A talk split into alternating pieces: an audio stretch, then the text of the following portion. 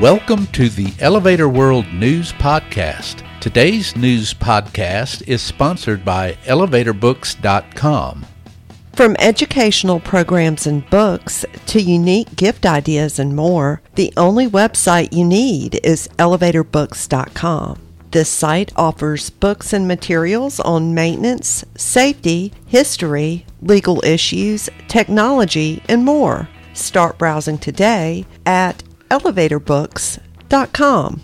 This is your daily industry news update for March 17th, 2020. In today's news, elevator escalator sanitizing specialist company Uvis is seeing strong demand for its products. The World Elevator and Escalator Expo has been postponed until August. A developer is pushing a plan that would quadruple the number of residences on a site in Jerusalem. Officials in Coquitlam, Canada are considering a plan for a 44 story residential tower. And East India is in the process of seeing its first biophilic corporate park. UVIS UV Innovative Solutions, headquartered in Cologne, Germany, tells Elevator World it is seeing an uptick in business as public transit systems, shopping malls, and others focus on sanitizing public areas, including escalator handrails and elevator cabs, in light of the coronavirus pandemic. Katharina Obladen, who runs the company with business partner Tanja Nickel, said, quote, We are very busy in receiving requests from all over the world, end quote. Originally marketed only to public transit systems, Uvis's ESCALITE ultraviolet disinfection modules are now installed in shopping malls, and the company unveiled an antimicrobial coating for elevators at Interlift 2019 among coronavirus related ultraviolet light disinfection developments are a public transit firm in Shanghai implementing such a system for elevator cabs and buses, and a mall in the United Arab Emirates installing one on its escalator handrails.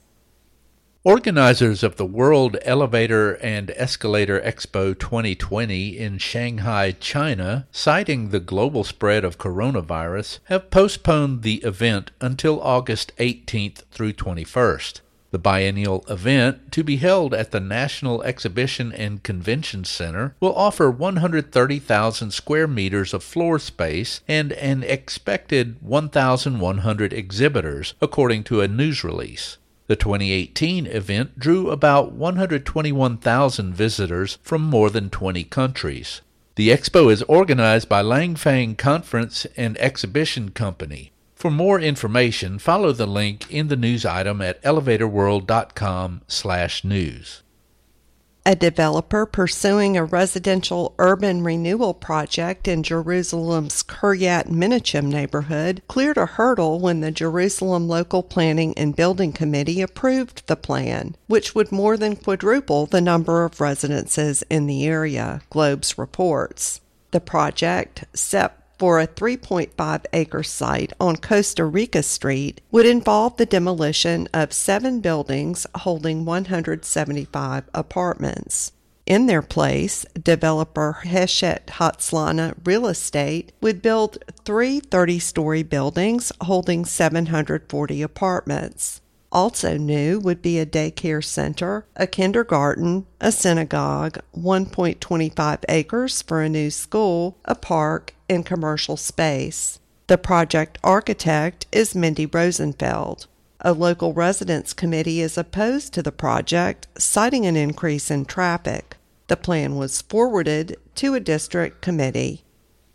The City Council in Coquitlam, Canada is weighing a developer's proposal to build a high rise residential tower on a site where a rental building burned down in 2019, Tri City News reports. Amacon Developments hopes to build a 44 story tower with a separate six story building at the south end of the site at North Road and Foster Avenue. The development would include 12 non market units in the tower's podium, with market rate rentals planned in both the tower and mid rise building. The 2019 fire displaced dozens of people, and Amacon offered support, including moving some of the people into a vacant structure. One councilor voiced concern that these people would again be displaced.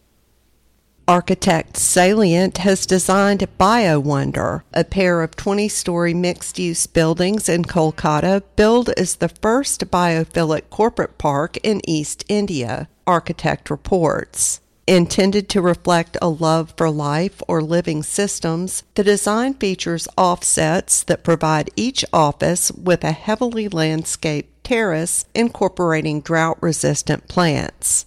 Offices allow 80% daylight, and the Leadership in Energy and Environmental Design Gold certified development includes rainwater harvesting and a structural system that minimizes use of raw materials. In addition to offices, BioWonder will house a 120 room hotel, food courts, a gym, a pharmacy, banquet facilities, and meeting space.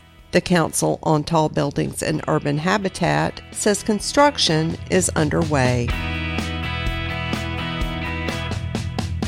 For more industry related information, visit elevatorworld.com and be sure to subscribe to our podcast in iTunes or the Google Play Store.